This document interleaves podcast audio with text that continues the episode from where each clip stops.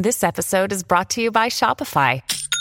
Forget the frustration of picking commerce platforms when you switch your business to Shopify, the global commerce platform that supercharges your selling wherever you sell. With Shopify, you'll harness the same intuitive features, trusted apps, and powerful analytics used by the world's leading brands. Sign up today for your $1 per month trial period at shopify.com slash tech, all lowercase. That's shopify.com slash tech.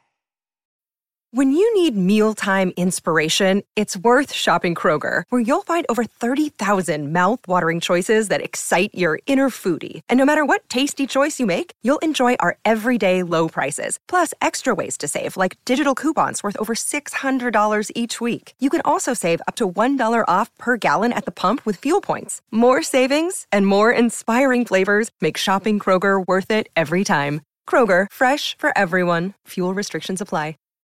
This is Optimal Living Daily, episode 2700 Breaking the Dependency to My Phone by Mollie of thisevergreenhome.com. And I'm Justin Malik, your personal narrator. I have a brand new author for you today. I'll tell you about Mollie and Mike of This Evergreen Home right after the reading. So for now, let's jump right into today's post as we optimize your life. Breaking the Dependency to My Phone by Mollie of thisevergreenhome.com. A few months ago, after welcoming our fourth baby into our family, I felt that there was an unhealthy habit that I needed to break. The time spent on my phone had increased since much of my day was now spent rocking or feeding the baby. Scrolling my phone had become the go to activity of choice. With my phone always within reach, it became too easy to satisfy the quick hit of dopamine that my brain was getting. I felt guilty about the time I was spending since much of it wasn't even considered productive. I felt a growing conviction that I wanted to take a big step away from my phone in order to create a healthier relationship with it. I know that there are countless benefits to the technological advances we've seen in the past decade, but just about half of all Americans say they're addicted to their phones, and many others admit to spending too much time on them. In a recent survey of 1,000 American adults ages 18 and older, 74% said they felt uneasy leaving their phones at home. 45% claim that their phone is their most valuable possession. 71% scroll their phones within the first 10 minutes of waking up. 61% admit to having texted someone in the same room as them before. And on average, Americans check their phones 344 times a day which calculates to once every four minutes. It sounds like many of us, myself included, seem to have a dependency to our devices. But is this truly adding value to our lives, or just a form of entertainment that steals time that could be spent doing things that actually add meaning? As a result, this past month, I challenged myself to reset my habits with my phone and make changes that would teach me how to better manage my time and lessen my need for instant access. I desired to spend less time on my phone and more time reading, writing, being present with those around me, and focusing on what matters most. In this post, I'll share some of the ways that have helped me to break an old habit and create a new, healthier one going forward. If you're someone who feels pulled to use your phone less, yet can't find ways to make meaningful habits stick, I'd encourage you to take on a few of these ideas yourself.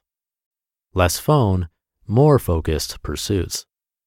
Similar to our no spend month, the goal of creating these new habits for my phone usage were meant to be realistic and sustainable, working for me, not against me.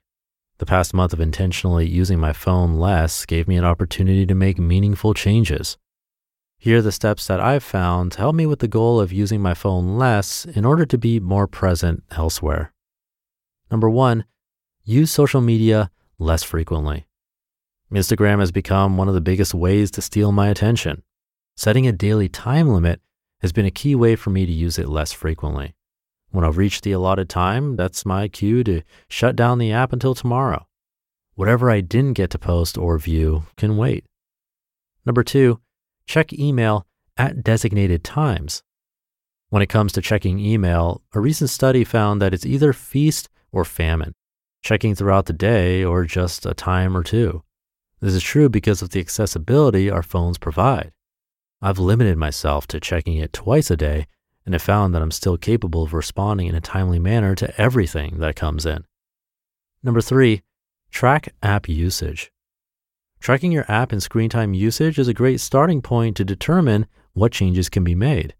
You can view the total screen time, amount of times you picked up your phone, the apps that received the most attention that day, and set limits for apps that you want to use less.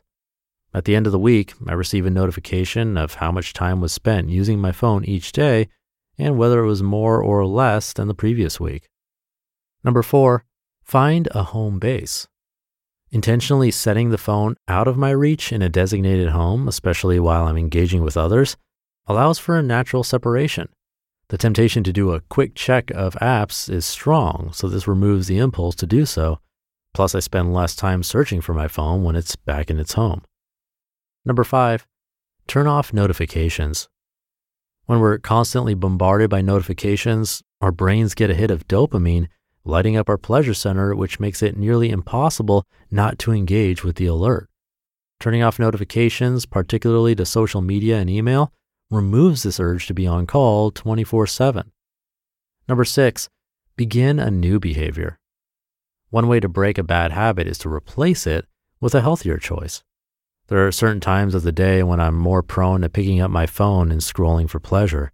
Instead, I've started placing my phone in another room and reading a book instead. Our brains are hardwired for pleasure, so try replacing your phone usage habits with something else that you enjoy. And number seven, turn on Do Not Disturb. When our brains are activated with a device prior to falling asleep, it suppresses the production of melatonin, a natural hormone released in the evening to help you feel tired and ready to sleep. I found that setting the do not disturb function an hour before bedtime has removed my temptation to respond to new messages or calls while my body is trying to wind down. To set this, go to settings, focus, then turn on do not disturb. Old habits can be hard to break. If you found yourself distracted and unable to be fully present, I'd encourage you to see how you can spend less time being dependent on your phone and more time enjoying life around you. You just listened to the post titled Breaking the Dependency to My Phone by Mollie of thisevergreenhome.com. Another day is here and you're ready for it. What to wear? Check. Breakfast, lunch, and dinner? Check. Planning for what's next and how to save for it? That's where Bank of America can help. For your financial to-dos, Bank of America has experts ready to help get you closer to your goals. Get started at one of our local financial centers or 24-7 in our mobile banking app. Find a location near you at bankofamerica.com slash talk to us. What would you like the power to do? Mobile banking requires downloading the app and is only available for select devices. Message and data rates may apply. Bank of America and a member FDIC. Thinking of Mollie for this one, she and Mike created the idea of this evergreen home on a long 10 hour car ride with three kids in tow. With past experience blogging and wanting to create something together, it was the perfect fit. Although, as you heard in today's article, they welcomed their fourth child, so congrats to them. On the blog, they simply talk about what they wish to read about themselves living intentionally, loving deeply, prioritizing goals, simplifying, really all the things that really matter. A great fit for this show. So thanks again to them for the post and letting us share their work. And come by thisevergreenhome.com for a lot more. Now, something I've noticed or struggled with personally with some of the articles I narrate is that the action steps can be difficult when it comes to building a new habit or getting rid of a bad habit. Sometimes the advice can be as simple as, well, you just need to start, which I get, but it can be hard to find that motivation and willpower. What I thought was helpful in this post was that there are really easy things we can do to get started. Turning on Do Not Disturb, for example, or turning off notifications. That's easy. It takes a minute or less, and it's a step in the right direction. So it's nice to see that not everything takes a ton of willpower all the time, and there are often some tiny things we can do to make the transition and habit just a bit easier. So thanks again to Mollie. And thank you for being here. Have a great rest of your day and night. And I'll be back tomorrow where your optimal life awaits.